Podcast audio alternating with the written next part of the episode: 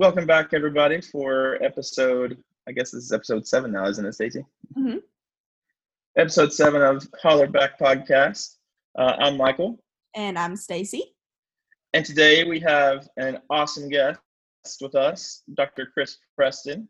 Uh, she's a good friend and an incredible person, and I'll give her some time to introduce herself and let you know what she's about. Hi there. Um, thanks, you guys, Michael and Stacy, for having me today. Really appreciate this. Um, I think it's going to be a lot of fun. Uh, I am um, Chris Preston. I grew up as a Bailey, Chris Bailey, um, in Johnson County. I'm from a little tiny community called Keaton, and uh, that's kind of in the Lawrence County, Morgan County line area. Um, my husband uh, is also from that area, Red Bush, Kentucky, if you've heard of that little part of the world. Um, we both graduated from the University of Kentucky and with our undergrad degrees. Um, he went on from there uh, to Auburn, and I stayed and went to University of Kentucky College of Pharmacy and graduated uh, with my BS in pharmacy from there in 95. And then I went back in 2003 and did my doctor of pharmacy degree. Um, from there, so I practiced as a clinical pharmacist for, I did that for 20 years. Um, so I most mostly worked hospital pharmacy, um, which is kind of an area of pharmacy that people don't think of when they think of pharmacists. And then I specialized in critical care medicine. So I mostly did work in the ICU. Uh, it was very intense. I loved it. Um, I had um, really great experiences uh, doing that. Um, and most of that work I've done at, at Pikeville Medical Center. And I've heard you guys on your podcast talk about um, when I left Appalachia, I never wanted to come back. I said, you know, I'm getting out of here kind of thing. And I don't know if I really said that, but I never really thought I would come back either. And um, so, you know, I definitely, I worked at uh, a couple of larger hospitals like Central Baptist in Lexington, Medical Center at Bowling Green. But it was amazing how when I came back here and uh, found uh, Pikeville Medical Center, that actually it was much more progressive as a hospital and my uh, opportunities were, were much greater than they were even in you know big quote big city hospitals so um, i really found some wonderful opportunities there and you know never never regretted coming back here uh, at all it's been a, um, a wonderful place to live and work um, about five years ago i transitioned from uh, hospital work into academia um, and I'm an assistant professor of pharmacy practice now at Appalachian College of Pharmacy, which is not in Kentucky, but it's really close. We're um, near Grundy, Virginia. So uh, if you're here in Pikeville, it's an hour and 20 minute drive tops. So just, you know, over the state line in Buchanan County. And um, that's that's what I've been doing for for the past little bit. And Chris isn't just a, a pharmacist, and if that can be addressed, she is also an incredible musician and knower of all music. I think I told Stacy that if if I have a question about anything music related, if I need to know who you know wrote a song or what album it's on, Chris is about an, an exhaustive uh, library of music information and and uh, and knowledge. So, um, Chris, talk to us a little bit about your your work in music and and what uh, music means to you. Okay, I, I appreciate that. Yes, I, I have uh, a lot of useless music trivia knowledge. It, it will get me nowhere, but um, yeah. So uh, I also play um, in a couple of bands, um, mainly in an all-female bluegrass band called Coal Town Dixie, and uh, I started with this band. Um, we formed about 11 years ago. Um, and we're unique in the fact that we are uh, an all-female bluegrass band that's kind of uncommon um, but I, i'd always you know like michael said i've always loved music and you know i grew up listening to you know mostly rock and at some point um, around my senior year of high school i kind of got turned on to bluegrass and um, actually when i was at university of kentucky i um, worked at uh, WRFL. The student station there has the bluegrass radio show on Saturday mornings, Blue Yodel number nine. And I had done um, my part-time job since I was a teenager was uh, as a DJ. I worked at WSIP in Paintsville. That was my first job, and um, so when I came to UK, I had that opportunity, and it was it was really neat because at that time, and I, I I'm going to really show my age here, unfortunately, but there was not internet, there was not um, uh, satellite radio, so we we had a large audience for that bluegrass radio show. You know, we we had little old men from you know far and wide calling in and requesting songs because they they weren't able to hear that kind of music on the radio most other places. Stanton always had a good station, um, maybe one up around Georgetown. That was about it. So so I had um, you know that was an enjoyable way to um, you know have fun with the music that i loved. And i didn't start playing music until when i was in pharmacy school there. I, I got i came into playing very late um, moved back here to pikeville and um, met stephanie may rose uh, the bass player and co-founder of the band. She was the pharmaceutical rep and so she would visit me on the job and we realized we had a mutual love of bluegrass. She always wanted to start an all-female band I was dead set against doing anything like that. I said no for several years. Um, but I'd started taking some lessons and kind of um, amping up my game and got a little more confidence. I play mandolin um, almost exclusively. Um, and I would say to anybody who you know thinks about wanting to play something, it's never too late to start that. And also look look to your local music shops. We've got some great ones, you know, back in this part of the state and usually they'll have you know really good instructors there. So uh, i did that and um, uh, so we've you know when we started as a band um, there weren't that many females in in bluegrass music. It, it's changed so much in a really short period of time but we were kind of a novelty there for a bit. We probably weren't the best band on, on a festival bill, but they needed some females and they put us on. But by with within a few years, that changed so much. Um, and like I was looking back, and we played a festival outside of Louisville, and just a few years ago, Vine Grove, and there was an all-female band who played right after us, and that that was almost unheard of that there would even be two two all-female bands at a festival, let alone you know playing back to back but it was interesting when we formed you know we we were looking for other pickers other female musicians and we had such difficulty finding them here. We put ads on craigslist we put flyers up in music shops and i think if we were doing that now if i were forming a band now i could find plenty of performers you know especially young female performers easily. Um, but at that time there didn't seem to be as many and i don't know why because I, you know we're kind of this this hotbed of you know great music country bluegrass music in this area but we had a hard, hard time finding uh you know musicians to play with but once how i did was i went to um, the mountain arts center uh, that has front porch picking which is like a um, open mic type of thing and i found the only other two females who were there that night which was Melanie Turner uh, and Kaylin Bradford, and I just sat beside them and stalked them out in the parking lot and said, "We're forming a band. Come with us." And and so you know, we're getting they, a band together instead of we're getting a band back together. We're, we're getting a band together. To start with. yeah, and it, and it just kind of worked out. We've had the same original members. We've we've played with some younger fiddle players through the years, and um, uh, Natalie Tomlinson uh, uh, out of Harlan, Ivy Phillips out of Nashville. Um, but uh, that's it's been a really it's been a really uh, interesting experience.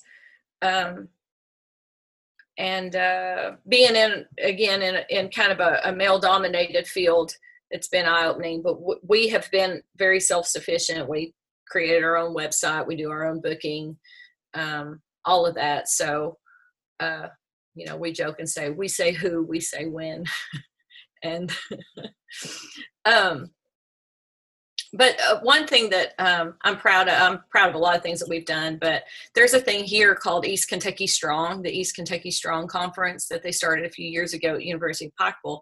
But it's for high school, I think it's juniors. um, women, all, all high school um, uh, juniors who are females come, and for the day they can go to workshops and um, hear speakers and um, performers. And the purpose is to surround these girls with positive female role models mm-hmm. and, you know, to provide them with resources and opportunities and, you know, remind them that the sky's the limit for what they can do. And we've been really honored to be guest speakers and performers at that for, I think, the last three years now. And so to be able to use our music in a positive way to influence and inspire young girls has that's not what we set out to do or what we thought we were going to do but young girls and young kids have seemed to kind of flock to us for whatever reason you know maybe just because they see other females playing and that's been um you know a really nice perk from this. Something we're really proud of yeah and i think that something important is number one you looking at it like it's kind of like icing on the cake you getting to be a role model um, for younger female musicians. Um, and earlier when you said that you know you and your bandmates you say when and you say how and you kind of get the final say i think that's a really good segue into our next question. Um, so appalachia and our little corner of appalachia specifically has an incredible local music scene as you know we are all aware and probably our listeners are too. Um, but how would you describe it to folks who usually don't split from mainstream artists? Uh, most people have this idea that appalachian music is you know the soggy bottom boys and yeehaw and that's great and there's nothing wrong with that but you know there's much more to the message here. So um what would you how would you describe what we have to folks who usually who really don't know about it? Okay that's a great question. Um you know i think that, like i say i think the music scene here has changed so much for the better in even the last few years. We so we have so many more people who are now playing um and maybe that's with you know social media that we see we see different musicians you know um advertising their shows and so forth but we have more places to play. You know, when I when I when my band first started, we were booking festivals, you know, in other states and farther away, because um, we didn't really have places to play here. And now, you know, here in Pikeville, you've got Bank Two Five Three, you've got Dueling Barrels, um, even the farmers markets. You go to Prestonsburg, there's Brick House, there's City Park. You go to Paintsville, there's um, Smoking Butts, and some different you know places that have really opened up. And I think um, welcomed and, and begun to appreciate the good musicianship that's here.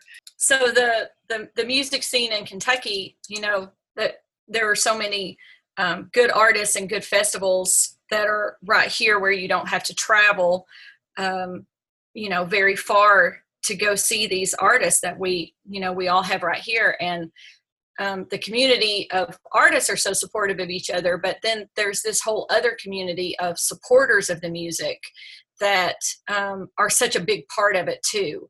And you'll see, um, you know, you may go to different music shows, um, you know, at different venues like in Lexington or um, Manchester or wherever you may go to festivals, and you'll see, you know, some of these same um, people who are coming and supporting. Maybe some of them are photographers. Um, there's a, a, a, good friend, a, a, gentleman that a lot of Kentucky artists know named Roger Combs, who has got his own following and his own fan page now.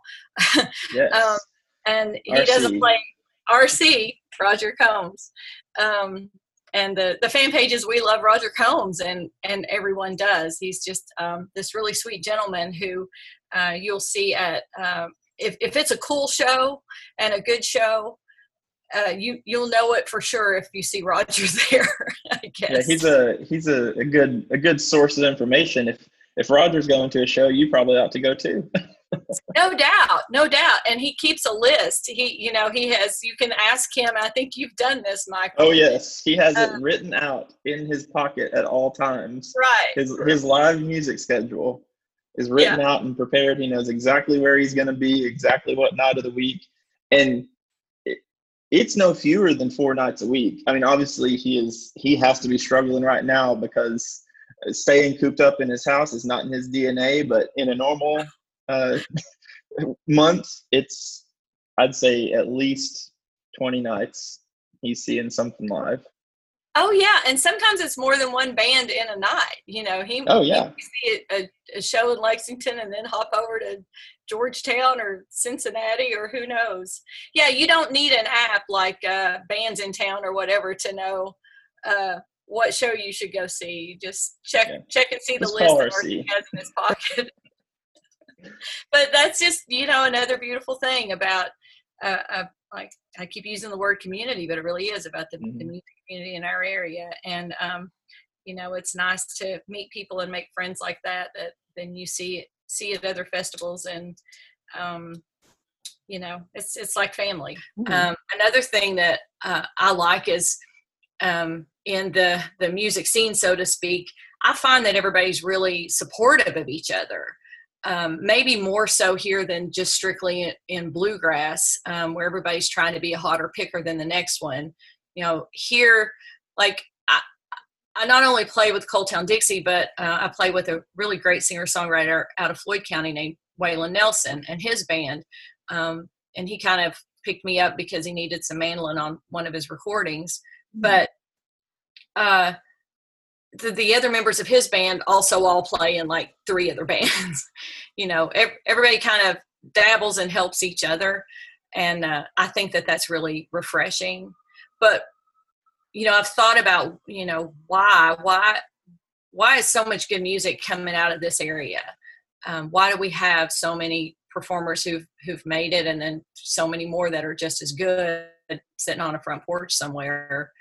And uh, I, th- I think it's because we don't care so much about genres maybe anymore. We've got like a real melding of, of genres here. And, but we've all, we all have a shared experience. You know, if, if, you don't like Chris Stapleton's style, but you hear him talking about the blue side of the mountain where the sun don't ever shine, you know, as Eastern Kentuckians or Appalachians, we can relate to that. We, we know, we know what that, you know, dark side of the mountain that gets barely gets sun looks mm-hmm. like. Um, Tyler Childers sings about, you know, I got women up and down this creek. Well, we we know he's up a holler somewhere because we know that creeks and streams usually, you know, run up every holler mm-hmm. here, and you know, we we can all share that experience. And you know, Ian Noe's singing about the frustration of the drug addicts in his neighborhood. We've you know we've we've had that too. Um, but I think that um, I think as I think that Appalachian songwriters, you know, most all of the musicians you hear these days in this area are writing their own songs as well. Mm-hmm. And my band has done the same thing. We're really proud of that.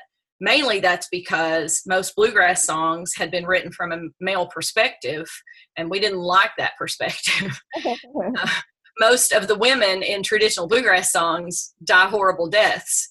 Um, you know, they're they're drowned and they're um, hitting the head and whatever, and that's not what we wanted to sing about. So we wrote our own songs. But I think so many artists, you know, like like the Tyler Childers and so forth that we have today, it's it's because you know we we have stories to tell but nobody really wants to come and listen to them you know like we're not really invited to the table like you know something that that you spoke about earlier stacy before we started this interview that you know maybe people don't know or understand our experience as well. And and we are um you know like you said we are often um stereotyped you know as hillbillies and overalls and um barefoot and whatever. And and our music is stereotyped that way but but we have things to say. And so if nobody's going to invite us to the table to talk about them, then maybe it's that we sing about them. And um, you know, music historically has always been a way to to get the word out, um, to warn people about. I mean, there were about disease or um, you know to talk about social issues, and so I think that I don't know. Maybe that's that's why we have such a strong, you know, good musical um, vibe going here you know it continues we're still frustrated people who have things to say and and maybe this is the only way we can get them to listen yeah and i think that it speaks to just how appalachians are in general uh, you know because there hasn't always been a seat for us at the table and so um, if you look back through history, there have been multiple instances where we have made ourselves a seat at the table. And so we're a very resilient group. And um, I think that the local music scene, um, from your account, and I'm sure from many other accounts, um, is no different. Yeah. And, you know, one thing that you mentioned is that, you know, there's not this super harsh focus on genre anymore. And I mean, I've even seen, you know, we've been going to music festivals for I don't know how many years now, but you know, just from the beginning when we went to that first Rudy Fest, I mean, I know that's a different type of festival, but I feel like to me, it's there's been a transition just in the past few years from, you know, pretty exclusively folk and bluegrass to this kind of meld of all kinds of different genres and types of music at different festivals because you kind of do see that melting away of just eh, you know whatever you know you, you may not sing you know folk or bluegrass or americana music but you know the message you're sharing and, and the you know the the meaning behind your music falls in line with you know the the spirit of these other genres and these other artists. And so i mean i think about you know the contrasts that we saw you know a few years ago um, with like You've got Jocelyn and the Sweet Compressions right after laid back country kicker, you know, and it's like you, mm-hmm. you can't you don't have two more like polar opposite genres of music, but they're both, you know, talking about similar things and it's just this cool kind of culture where, you know, the audience and the people who show up to these festivals or these shows they just want to hear music and they they're supportive and and there's not this you know kind of genre isolation that I think there used to be you know associated with artists in Appalachia and in Eastern Kentucky. It's kind of broadened, and I think it's really cool to kind of see you know how people tell the same story with different voices and different sounds, and I, I think that's pretty cool.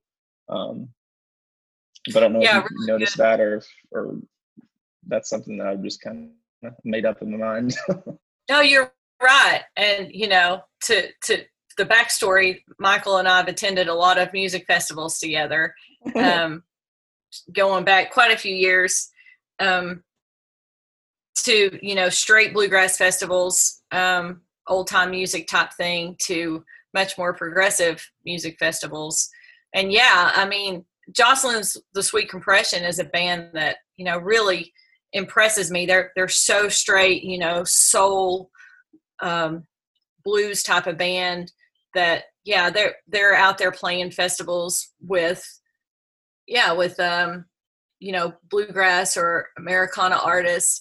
I think the thing that ties it all together is a lot of festivals around here anymore, it's all Kentucky artists because mm-hmm. we don't we don't need to bring in people from you know, eight states away or from another country to bring good music to us. We've got it right here.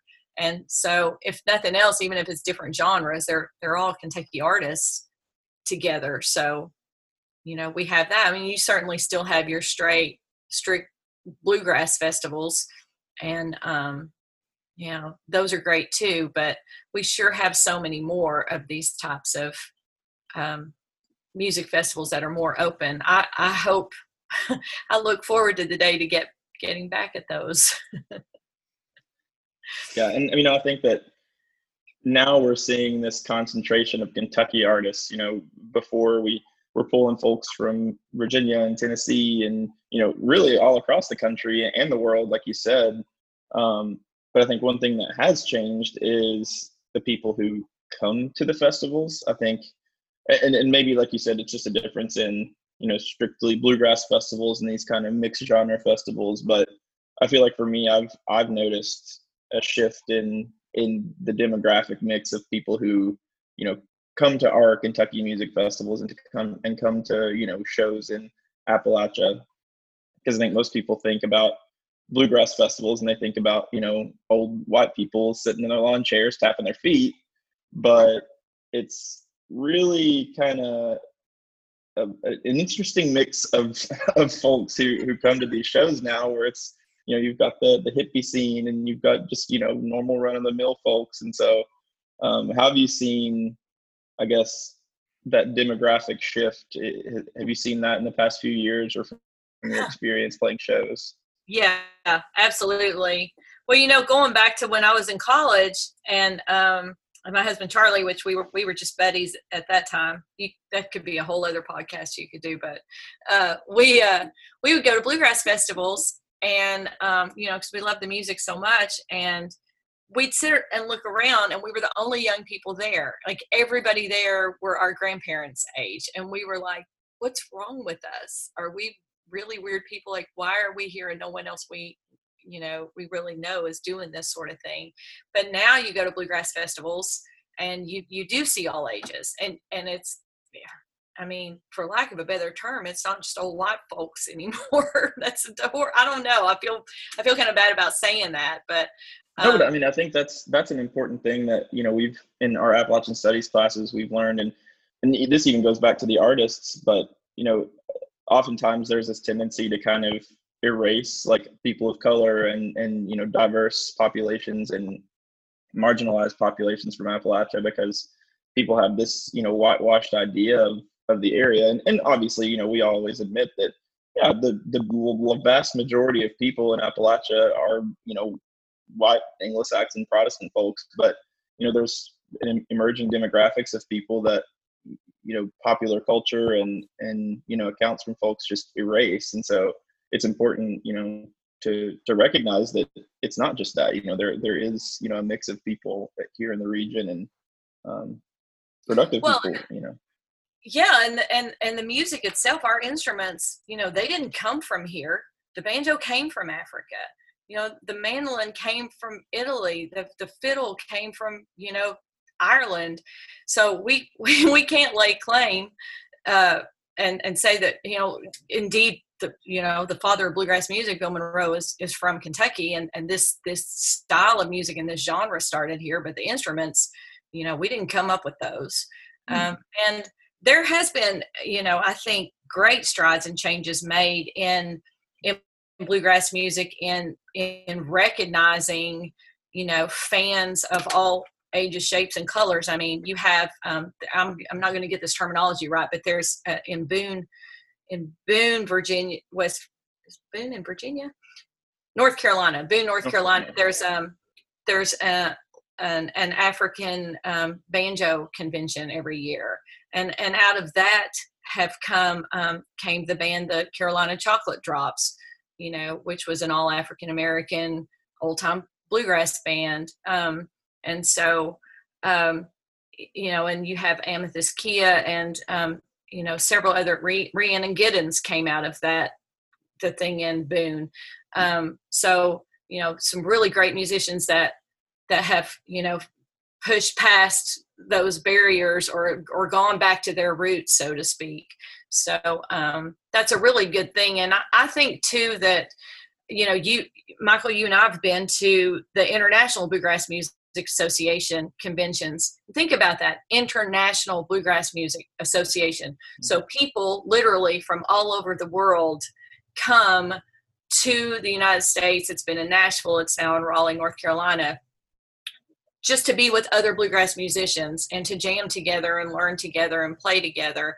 So, mm-hmm. why is it, you know, we have people. Um, people in Japan have loved bluegrass music since since the 50s um, people in Russia, you know, people in other countries, maybe they're marginalized as well. I don't know. And also a lot of kids, you know, young children more and more are grasping onto bluegrass. And you see these little kids singing lyrics that you know they don't understand. You know, I'm sitting on top of the world. What, you know, hey, hey, Della Mae, why do you treat me this way? I think kids are marginalized too. Like, I think these are all maybe people who feel like nobody's listening to me, so I'll sing it, which goes back to what I was saying before about you know our kind of music. But I think even people from other countries who might not even speak English, but they hear bluegrass music, they hear the music from our area, and something about it touches them inside. Um, And I think it's the emotion. We have so much emotion in our music. Mhm. Even if you're not playing bluegrass, I'll go back to Tyler Childers. My goodness, how much emotion is in his voice when he sings. And we we can relate to that. We feel that. Even if it's not a genre that we might particularly that might be our first choice.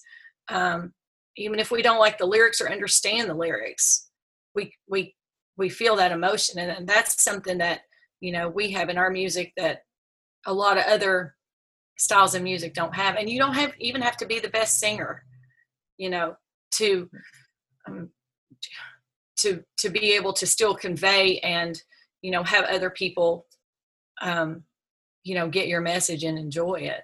So i i think uh, back to the question about genres and at festivals um, i just think um, you know we're just seeing more and more people come together no matter from where they're from for the music.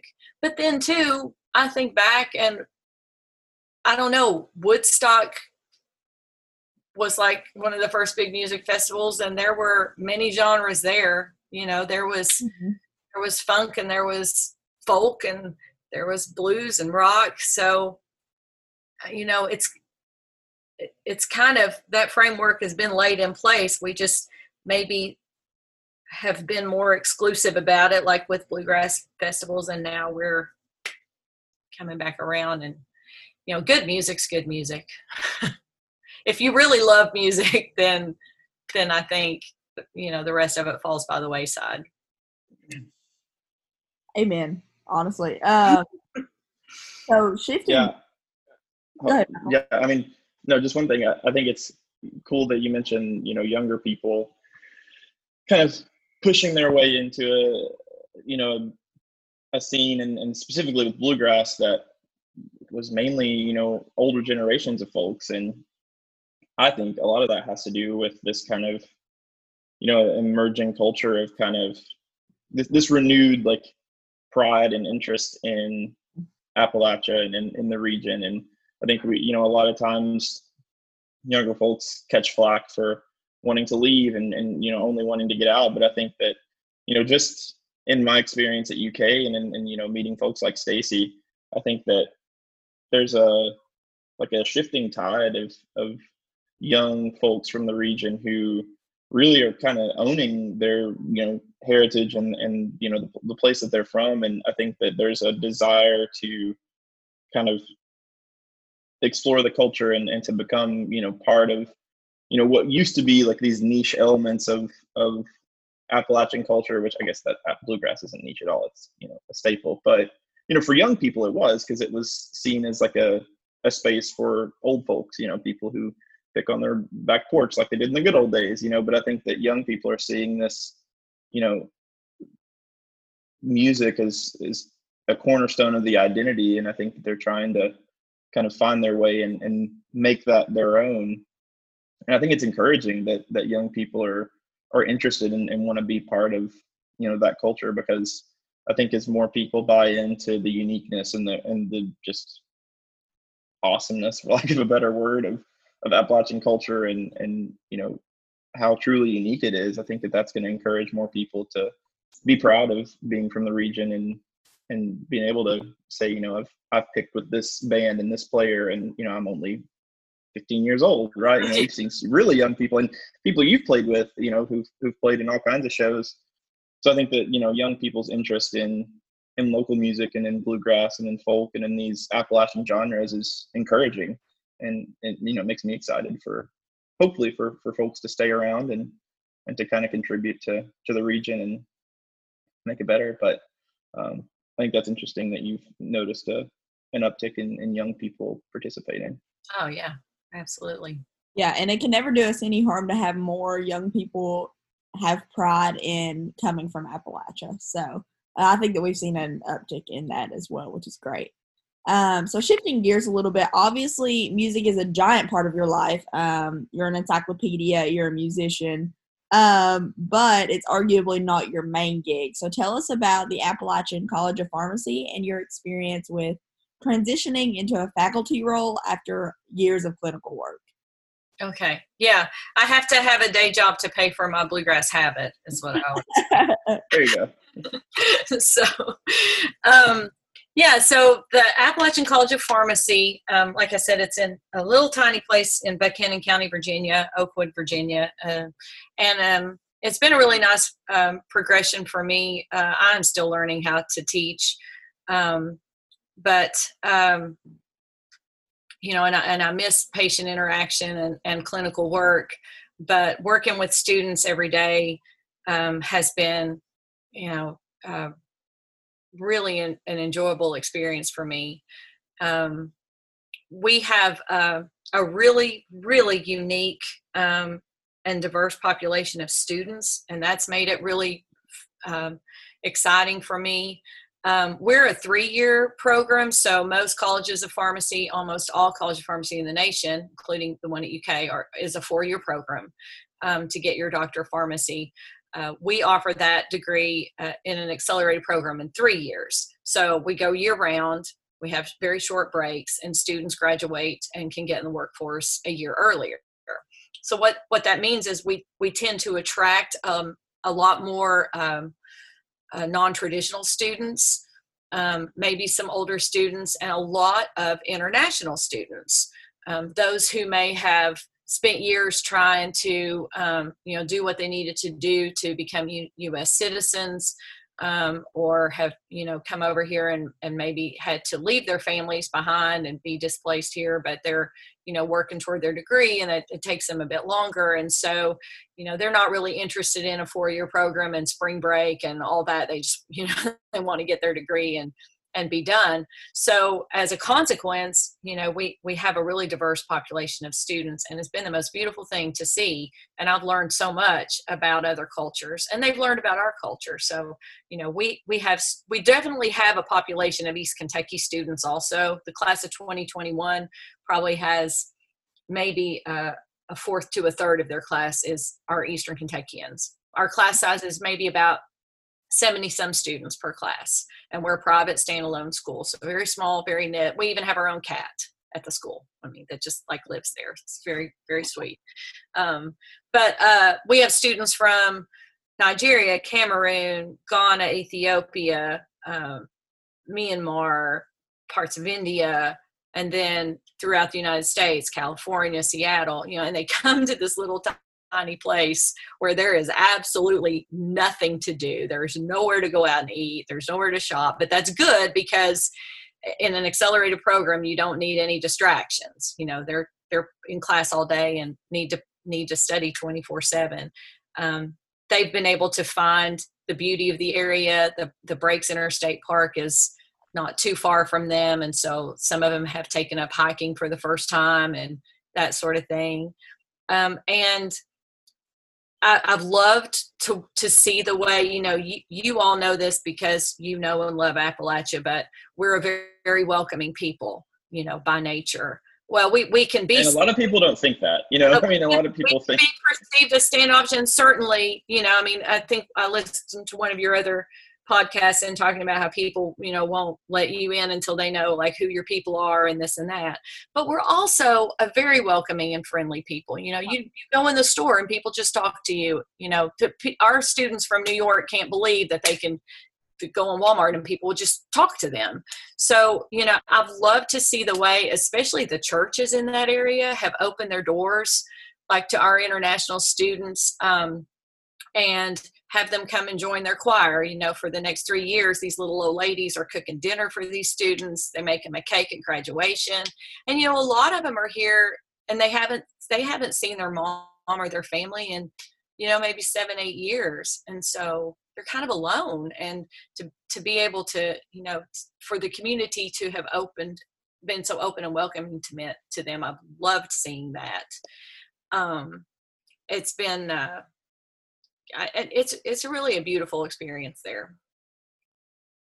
That's awesome, and I think it's it's cool to to hear it from you know someone's perspective that works pretty daily with international students and with folks from outside the region to know that you know they have that perception and they actually see that welcoming nature of of the area because like you said you know and like we've discussed before some people are are standoff to you know quote unquote outsiders but you know, I think that we've said it before. Once you're here for the shortest amount of time, you become, you know, part of the people. You know, and, and I yeah. think that it's it's interesting to see these small communities welcome the you know most polar opposite you know people from you know different walks of life as them um, you know as their own and, and, it's cool to hear that that's a similar experience that your students have had um, but you know more on the college of you know the college of pharmacy there and uh, at the appalachian uh, college of pharmacy.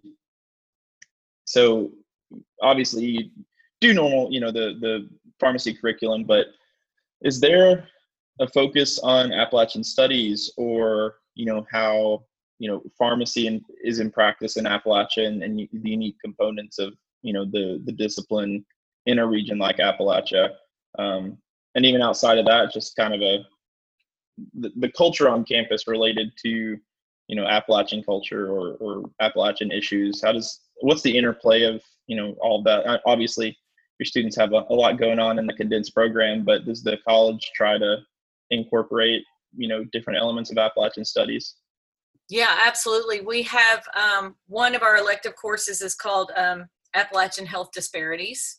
Um, Dr. Todd Carter, he's from Hazard actually, Stacy. Um, he works at the primary care center there. A lot of us faculty live offsite and, and he's also a University of Kentucky grad. So Dr. Carter does um, that elective and he talks to students about um, disease states unique to our area. The Melungeons, well, that's not a disease state, but um, you know people um, who who are unique to this area. So Melungeons, the Blue people of Kentucky, you know, they they do a section on um, black lung, and then also, you know, that the health disparities that we do have. We do, you know we do have a prevalence of obesity, diabetes, cardiovascular disease in this area. So um, that's a great elective that students can take. We have um, an Appalachia Day so we, an Appalachian Culture Day, I've gone in and played music and I've clogged for them and brought other musicians in. We have soup, beans, and cornbread, and you know we so all these other students can really learn about our culture. And we we spend the day we we teach them about you know the the musical influences, the Stanley Brothers, and um, you know Bill Monroe, the Osborne Brothers, and that sort of thing. Uh, but uh, also you know we turn the tables and we have um, a cultural um, diversity world diversity day. Um, we have a, a, a, diversity task force group of students and they um, put that together. So we come together in a similar fashion but we have um, you know students who can highlight their cultures. So they can wear their traditional garments. They will make food you know so we may have um, you know tea that our students who are from india like to make and drink when they study and you know a really good chicken coconut curry that i remember one of our asian students made that i would love to have right now. And you know so they they bring you know and share with us their culture and their food.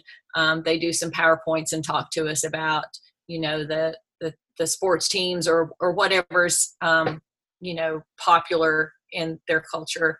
And we also, even at that, while everyone has the, their booths and their tables set up about their countries, you know, we we have an Appalachian booth as well. You know, that's it's a culture, and we emphasize that that it's it's this is our culture as much as that's your culture, and so you know we learn about them from each other, and that is very fun. Um, it's um, it's really interesting to hear students, you know, ask what soup beans are and they don't understand and are a little bit afraid to try them. Um, also, I have uh, I can't believe the school lets me do this really, but I've I've developed a music and medicine elective, and I've done that for three years. That course is going on right now, and um, so we talk about uh, music as it relates to medicine um, or musicians who have certain disease states. So, um, you know, B.B. King, the great blues guitarist, had diabetes. Well, how much more difficult is it for him to check his blood sugar multiple times a day and prick his fingers when he's trying to play guitar, for instance? And so, um, you know just we we I, I try to meld those two to help students have better ways to remember you know why why certain drugs are used the way they are um, and we in that we focus too a lot about disease states that might have um, a certain stigma attached or um, certain sociological as- aspects. So HIV, there there are a lot of lot of songs that have been written about HIV um, because it's not something people want to talk about. Um, so they'll sing about it, or at least they, especially early on in the history of that disease. Um, so we talk about that um, depression. Um, Darryl McDaniels from Run DMC, you know, was, has been very public about his depression, and so we talk about how how that relates. Um, Glen Campbell still made an album, even though he was, you know, experiencing Alzheimer's, and so we talk about all that. But what's interesting from um, I, an Appalachian perspective is uh, we have a, a, pretty good section on uh, black lung disease and pneumoconiosis. So students learn about that disease um, and it's there have been some really interesting mm-hmm. dialogues that have come out of that because again when i have students who are not from this area they don't know or understand what black lung disease is and so um, we had a discussion in the class last year where you know we talked about the negative effects uh, of black lung disease and how, how difficult it is for patients. They may end up on transplant lists and so forth. And so I had a student who was not American who said, well, if we're supposed to be, um, as pharmacists, proponents of good, good health, why don't we just tell people don't be coal miners? it's bad for you. you know, but that's where she was coming yeah, from. I mean, just hearing us say the negative things about it, you know, and then I had several students who had to step up and say, well, sure, that might be great, but that's what puts food on our table. You know, I had quite a few students who had coal miners in their family who, whose parents were coal miners, and, and it really opened up some dialogue that was almost uncomfortable at times, but needed to be discussed. And so, um, and a lot of the songs in with Black Lung talk about uh, the lack of medical insurance and you know the issues that our our folks you know have to go through just to try to get medical coverage. And here's one other really cool thing that happened um, out of that course uh, the final project is that i put students into bands. They they don't get a choice but i try to you know pick out who i know might have some musical talent. I put them together in a band. Their final project is they have to write a song or create a performance piece create a music video and it has to be relevant to health or medicine or um, or advocacy for health in that sort of respect. So one group, it ended up that of the four people I put together, three of them were uh, ladies whose fathers were coal miners here in Eastern Kentucky, and so they wrote a beautiful song about black lung. And and one of those students, her father is actually the youngest person in Kentucky um, who's been diagnosed with black lung and you know most likely facing transplant at a mm-hmm. very young age. And so so it's very emotional. Um, they did this beautiful song. Um, out of that now they are a real band. They're called the black dragons. They've been That's invited, awesome. i know. They've been invited to um, perform at um, several uh, Black Lung Support Group meetings, and I play with them too. Um, and we went and played in Whitesburg last year. They unveiled a memorial for all the victims of black lung in the state of Kentucky, kind of like a military memorial, but you know, mm-hmm. it has all the names etched in it. And we sang and played at that and did this song. And then um, we were contacted back in the fall by NPR, National Public Radio, uh, to do a segment on all things considered about the song that the students had written. You know, we put a little video out and it kind of went viral. And we've hit some snags in the road with that. It, it's it's still you know going to happen, but I'm not exactly sure when now. But that's that's been a really really exciting thing I've been proud of with that. So um, yeah, you you never know what what can come out of a, of a project like that. I wouldn't have dreamed, you know, that we would actually end up with a band and we would focus on, you know black lung disease and and Mm-hmm. try to uh, help and perform for those folks. Yeah, I think that's it, it's incredible to hear, you know, the use of music in that way because you know most people divorce the, you know, hard sciences with the you know liberal arts in so many cases, but really, I mean everything goes hand in hand in most cases, and you know to hear that your students are gaining an understanding of things like black lung and these different cultural elements that are very much so related to health and, and specifically related to health in Appalachia and in the region. It's cool to think that music has that much power that we don't always think about. Um, especially, you know, you think about people who may have been listening to this music their whole lives, but really don't have any idea what it's about you know, I mean, and I don't know, I know I'm guilty of that. I'll, I'll bop along to a song and, you know, think that, you know, a song is happy go lucky. But then when you actually listen to the lyrics, it's about somebody dying of this horrible, awful disease. And, you know, you, you, it's, it takes that one aha moment to think, oh my gosh, like this is so sad.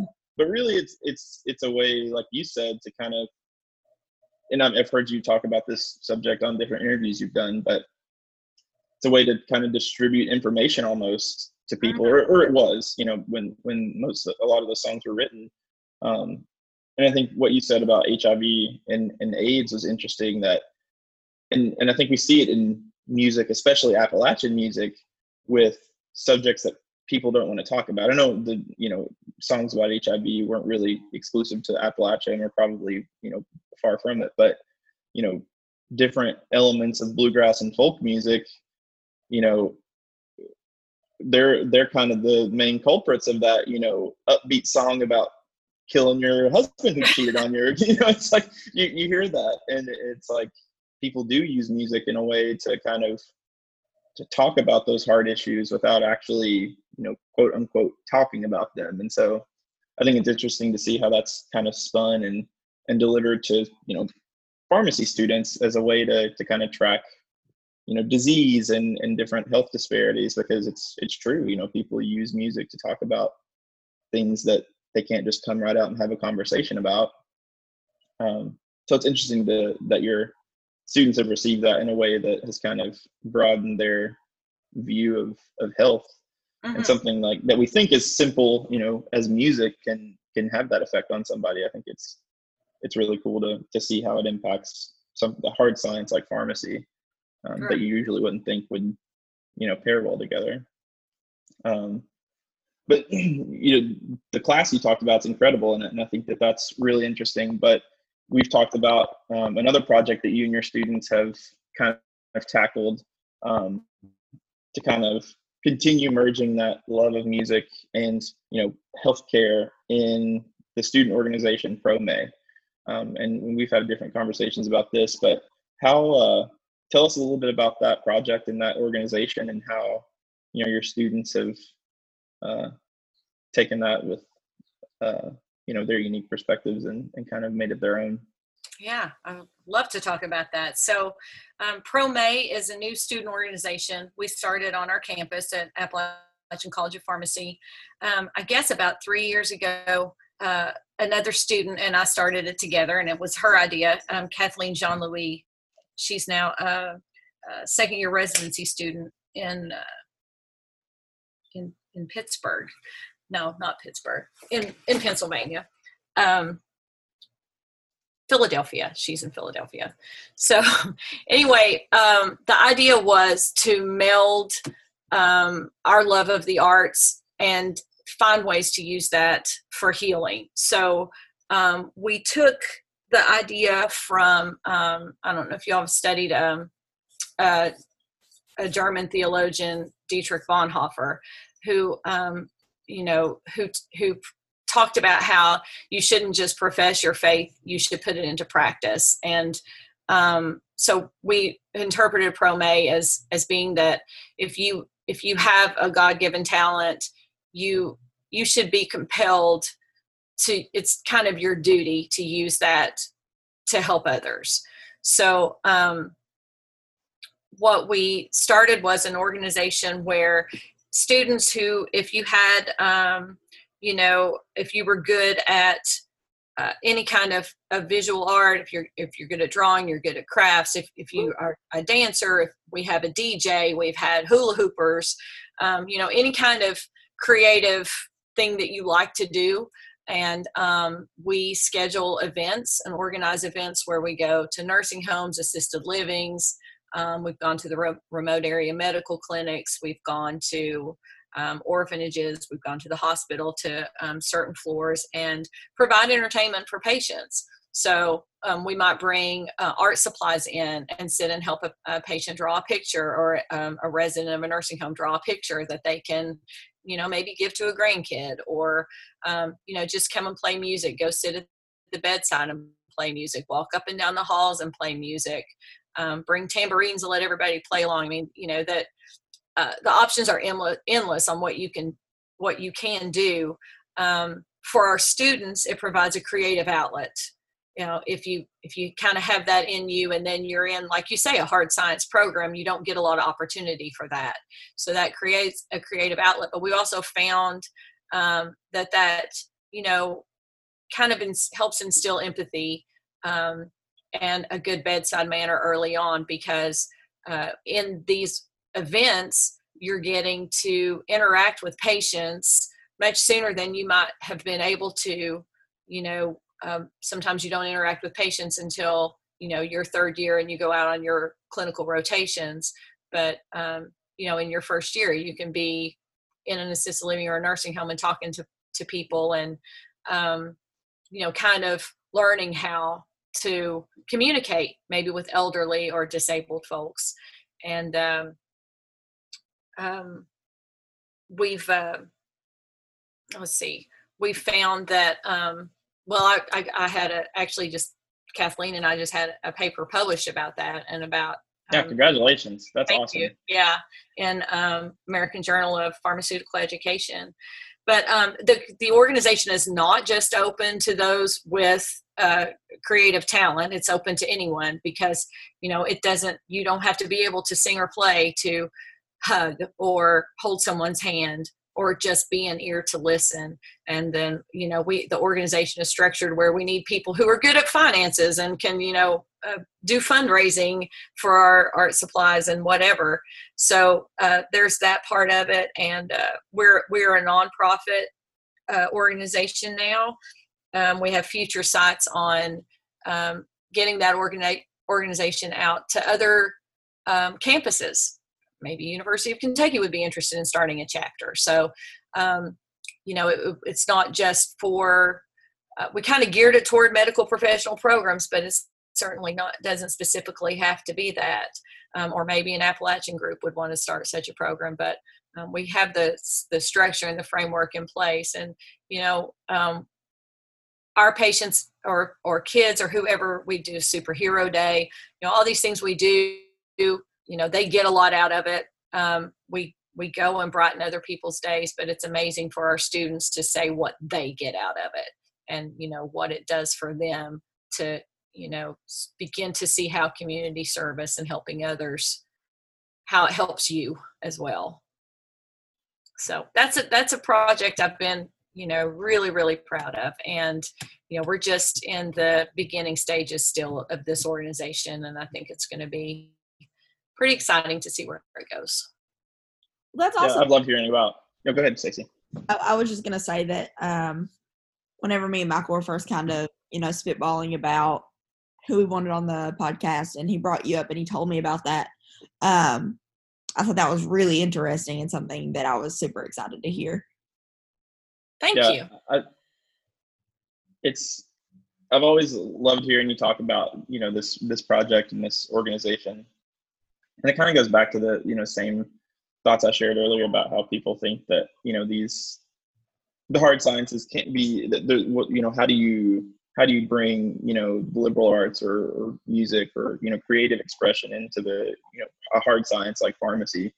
But it's cool that you know your publication shows that there's direct evidence that this you know enhances the student experience and makes for better pharmacists. And it's like you know there's there's evidence to show that this is beneficial for students and and I hope more you know clinical programs and and pharmacy programs different colleges jump on that bandwagon because um, you know the information that's in in your article is is really interesting and, and kind of shows that and i know one of the main themes is you know like the, the idea of empathy and how you know i think today we hear you know stories of clinical programs wanting to recruit students from the soft sciences. You know they, they want students who have you know that personal ability that personal approach because you know for the longest time your you know test scores and and your you know gpa or, or what got you into these clinical programs. And i think a lot of programs saw that you know the students they were recruiting didn't always have the best interpersonal skills. And so i think this is a, a, a cool commentary on that to say well you know even if even if they don't express that immediately or even if we've recruited someone who who may not you know have that innately i think that this experience can help even like you said students who don't have you know some type of talent or, or artistic you know ability can help them you know associate with folks who who do have who do operate on that side of the brain you know and, and can kind of build that empathetic pathway for, with folks and so it's interesting to see that you know music and art and things like that are making an impact on people's ability to perform and to succeed in something like pharmacy. Right. Yeah. Well, I mean, there are, there are plenty of publications out there that prove, you know, the the mm-hmm. healing properties that that music and the arts can have. And you're right. You know, I mean, there there even folks get degrees as music therapists now. Yeah. You know, and and we're finally appreciating the importance of the arts. I think it's being appreciated more now you know with everything that's going on in the world and we're realizing that we miss you know we maybe have taken for granted the opportunity to to enjoy the arts going to shows going to museums and looking at artwork and that sort of thing and you know and it's being recognized now and um, you know hopefully people are being more mindful and you know putting some money in those venmo tip jars online if you're watching artists that can't get out and perform these mm-hmm. days. Mm-hmm. But I think that um, you know we're. I'm glad that we're starting to um, appreciate the arts more mm-hmm. uh, mm-hmm. in our world.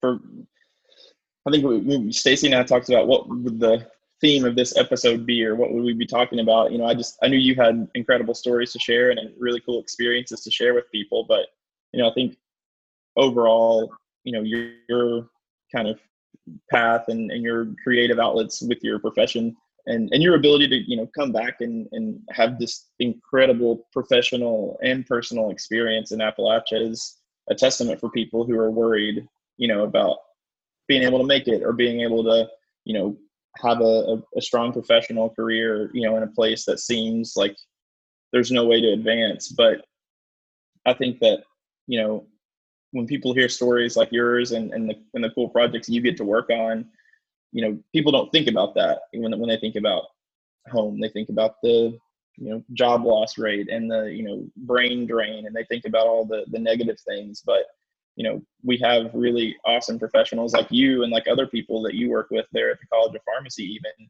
that are here and are having just incredible experiences and changing people's lives every day. And so, for me, it's encouraging to think that you know, th- there there is something really unique and special about the area and about the region, and you know, you just kind of have to find your find your niche and and and make it what you can. But it's it's cool to think that people are coming from all over the world to to have this unique experience, this unique, you know, Appalachian experience. Um, yeah, it's it's cool to know that people can can combine you know their their passions with their profession you you have to be cre- creative to be able to do that but i mean like you you've got to i would give this advice to anybody i mean you you just have to find ways to make it happen i mean I, you know i love music and i love to play.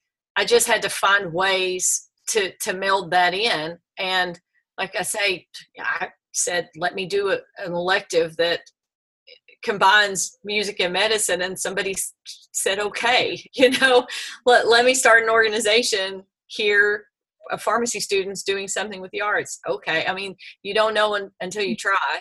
And so um, you know you just you can certainly create your own opportunities and and like i say coming back here i think i've had even more opportunities and i think you guys have talked about that in your podcast as well that um, there might be even a greater opportunity for advancement and creativity here than in other Mhm. parts of the world Yeah. And really the individual, like a way to individualize your experience, you know, because if you weren't in a place like Appalachia that, you know, cared as much about the arts and had that strong personal and cultural connection to music and, and, and to the arts, you know, a project like this or a class like you proposed might not go over so well somewhere else. And so it's it's cool to think that, you know, you can really create this individualized experience in a place because it it puts a focus on things like that. So yeah I just sure think it's cool.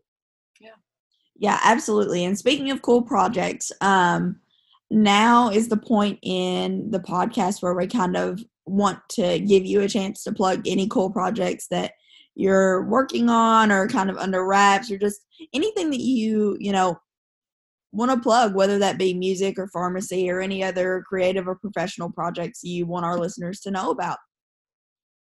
All right. Um, thanks for asking about that. Um, had had we not be going through a pandemic right now, I could have given you a very long list. Both bands that I'm in had uh, quite a few really cool shows planned for the spring and the summer um, that are on hold. Um, Pro May events, events with that organization, obviously on hold for the most part because we cannot visit schools and nursing homes and hospitals right now. Um, we're trying to work on some other creative ways to do that. So, you know, and I'm teaching online, which is a new experience uh, just for me as much as I know it is for you guys having to be students online. I think our students have risen to the challenge.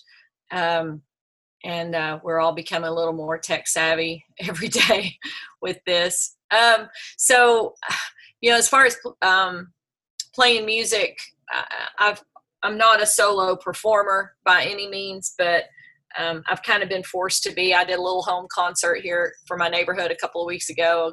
Uh, set up and played out in front of my house and invited people to come by and sit six feet apart, and uh, that was pretty fun. Um, it actually it actually got our neighborhood together. A lot of us didn't know each other. I'm never home, so I didn't know my neighbors, but we we're we're all sitting sitting in this neighborhood together and and gave everybody a chance to come out and say now who are you and who are you? And so you know some good came out of that. Um, i actually um, the, i guess the main thing i would plug that i have coming up is there's a television show that's filmed at uh, the mountain art center uh, in prestonsburg that's called uh, cmh 23 or country music highway 23 and uh, we've been invited to perform on that. So i actually had a rehearsal with my bandmates last night. It's the first time we've rehearsed since um, before all of this madness. And we stood six feet apart and rehearsed outside. And uh, so we'll go in on Wednesday. And instead of it being a music show where we would have all shared the stage and indeed sat right next to each other and shared songs, we'll now stand six feet apart, one band at a time. Um, and uh, film it that way, similar to how the Grand Ole Opry is doing right now. I understand. So um, watch for that. You know, CMH23 is um, uh, on YouTube and and Facebook, and um, you know that's a group that you can follow. And um, there's a radio show as well. So you know, another way to listen to and discover a lot of great Appalachian artists that you might not have been aware of. Awesome. We'll be sure to link that. Um, when we upload the the each show, we have a little resource list below that we like to put information in for folks to to click through and, and to to read about. So we'll definitely make sure to include that if you can send us a link for um, the show. I will, and I'll send you our uh, ProMay website as well. Yes, for sure. Awesome. Well, Stacy, you have anything else? I'm good. Um, Chris, it's been a pleasure um, getting to meet you virtually and wish it was in person, but this will do for now, I guess. Um, yeah, just thank you for your time and, you know, being here on a Saturday morning. We really appreciate it. And you have so much cool stuff going on. Uh, really, I'm super impressed, obviously. And um, let me know what it's like to be talented. So, my Well, favorite pretty quote of talented. Stacy's. My favorite quote of Stacy's is that if uh, God had given her the ability to play the harmonica, she would be way too powerful. I And mean, so and I think that he knew that. So that's why I can't play the harmonica very well. That's my reason. It's the best excuse I've ever heard, I think, for I like that. Well, I, I appreciate what you guys are doing and um and highlighting Appalachia in such a positive light.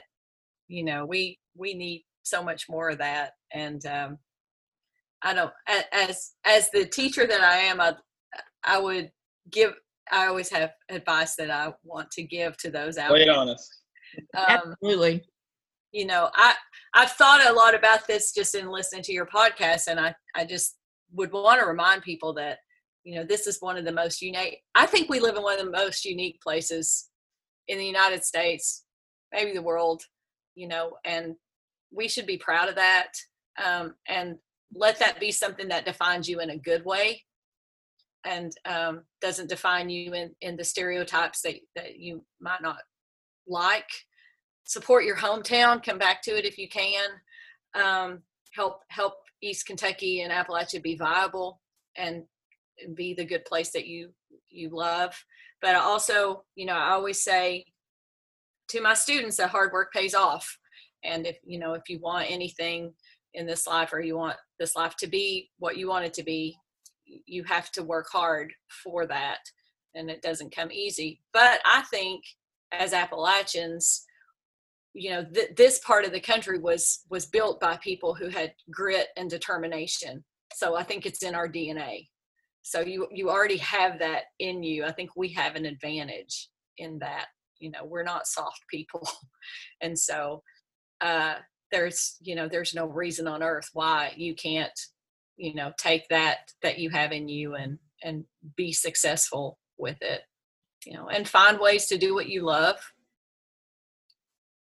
and listen to more banjo Amen. Amen to that. yes.